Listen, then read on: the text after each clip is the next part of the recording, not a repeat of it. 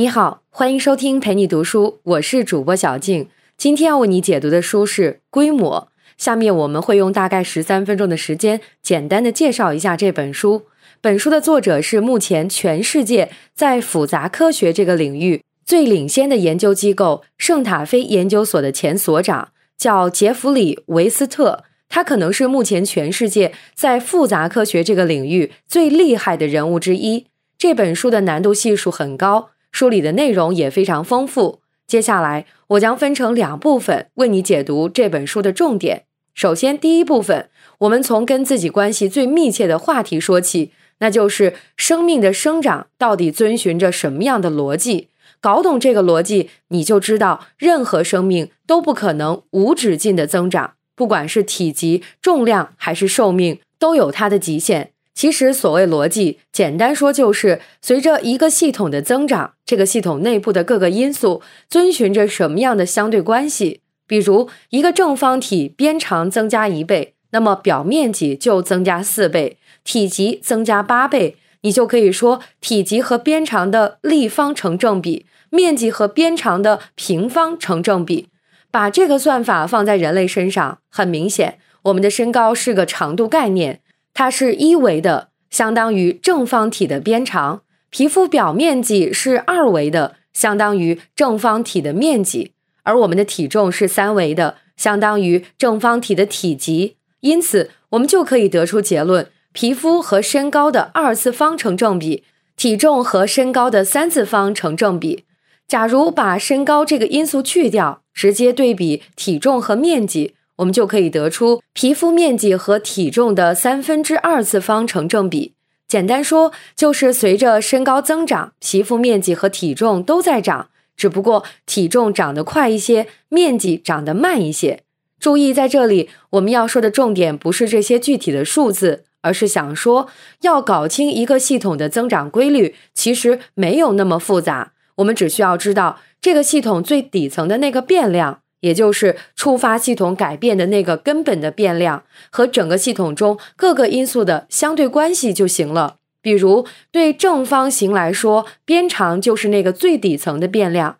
只要知道它怎么变，我们就知道面积和体积怎么变。那么，对于生物来说，这个最底层的变量是什么呢？它叫代谢率，也就是你通过新陈代谢获得的总能量。这其实不难理解。你看，从物质层面上看，所有的生长都是物质的增加。既然要增加，你总得有摄入才行。因此，这个最底层的变量就是代谢率。那么，代谢率和生物的生长之间到底是个什么关系呢？这个问题早在一九三二年就被一个生理学家叫克莱伯回答了。他观察了几十种动物，最后得出了一个数据：代谢率和体重的四分之三次方成正比。比如，大象的体重是老鼠的一万倍，但是它需要摄入的能量只是老鼠的一千倍。你看，一万是十的四次方，而一千呢是四次方乘以四分之三，也就是十的三次方。所谓的和四分之三次方成正比，就是这个意思。克莱伯还观察了几十种动物，包括鸽子、山羊、公牛等等，这些生物的体型跨越几个数量级。但是它们都满足这个规律，代谢率和体重的四分之三次方成正比。简单说，就是随着你不断的长高，体重不断增加，你摄入的能量也在不断增加，只不过它的增长速度比你体重的增长速度要慢。那么这么一直增长下去，会发生什么呢？最终结果是，早晚有一天，你摄入的总能量将只能维持你现有的重量。你看。摄入的能量不外乎两个用途，一个是维持现有的细胞，还有就是长出新的细胞。但是随着你长大，细胞越来越多，而能量摄入的增长速度又比细胞增长的速度慢，那就只有一个结果：早晚有一天，你摄入的能量只够维持现有的细胞正常运转，不会有多余的能量让你增加更多的细胞。除非发生一种情况，就是原来的细胞死掉。当然，新旧细胞的更迭只是你在现有体量上的新陈代谢，它并不会让你整个身体系统继续长大。同样，生物的寿命之所以有上限，也和新陈代谢有关。你看，不管是什么生物，在新陈代谢的过程中，有一件事都是不可能避免的，那就是整个代谢系统的摩擦损伤。比如，血液流过血管，一定会有摩擦，而摩擦就一定会带来损伤。只不过，体型大的生物因为血管系统更庞大，血管壁上的细胞更多，比较耐磨一些，这个损伤的过程就比较慢，寿命就比较长。但是它总归都是有一个承受极限的，一旦这个极限到了，这个生物的寿命也就到达了极限。按照这个规律，这本书的作者维斯特还推算出了人类寿命的理论上限，大概是一百二十五岁。但是说到这儿，我们其实还留了一个巨大的疑问，那就是整套关于生命规模的理论，它都有一个前提。那就是代谢率和体重的四分之三次方成正比，但是这个数据是通过归纳法得出的。什么叫归纳法？简单说就是通过事实来总结规律。比如过去一万年太阳都是从东方升起的，那么我推测这就是个规律，太阳明天也一定会从东方升起。但是你可能也发现了，归纳法其实是有风险的。就是不管你原来的样本有多大，只要在未来一个样本出现偏差，整个理论就崩塌了。那么，比归纳法更可靠的是什么呢？是演绎，也就是从底层的理论推导出事实。比如，假如我知道地球和太阳之间的运动关系，我就可以确定太阳只能从东边升起，即使再过一百万年也不会变。换句话说，我们要想进一步扎实这个结论。确定代谢率一定是跟体重的四分之三次方成正比，就必须在理论层面上找到它的逻辑。接下来第二个部分，我们就来解决这个问题，给四分之三这个数字找到一个扎实的逻辑。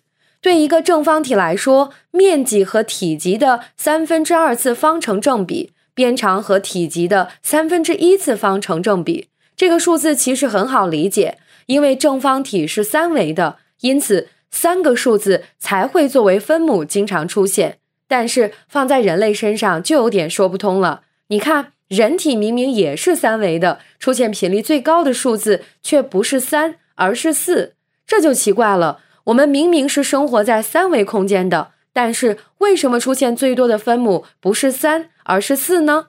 要想在理论上证明这个四是对的，我们就必须要证明一件事。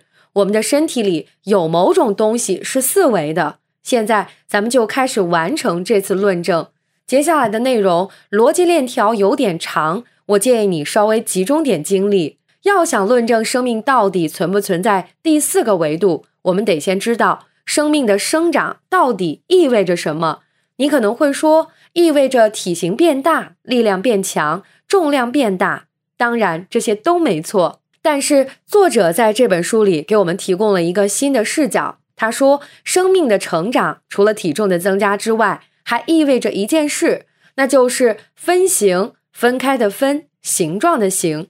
什么叫分形？简单说，就是一个东西的上一层结构和下一层结构会呈现出一种自相似性，也就是形状上看起来像。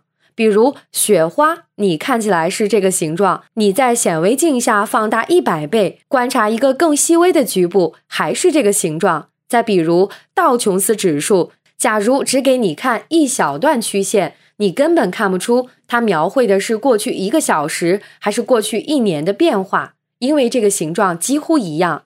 这种宏观结构和微观结构呈现出的自相似性，就叫做分形。好，说到这儿，我们可以得出一个结论，那就是事物不断生长的最终结果是形成一种分形结构。换句话说，从分形的角度看，一个事物生长的过程不仅仅是一个不断变大的过程，它也是一个不断分形的过程。比如，雪花的凝结是在原来形状的基础上不断的分形结晶，变成更大的雪花；树的生长。是在原来分支的基础上再长出新的分支，人类血管的延伸是在原来的动脉基础上分形出形状类似的血管结构。总之，它们的生长都是在原来的基础上不断的分形。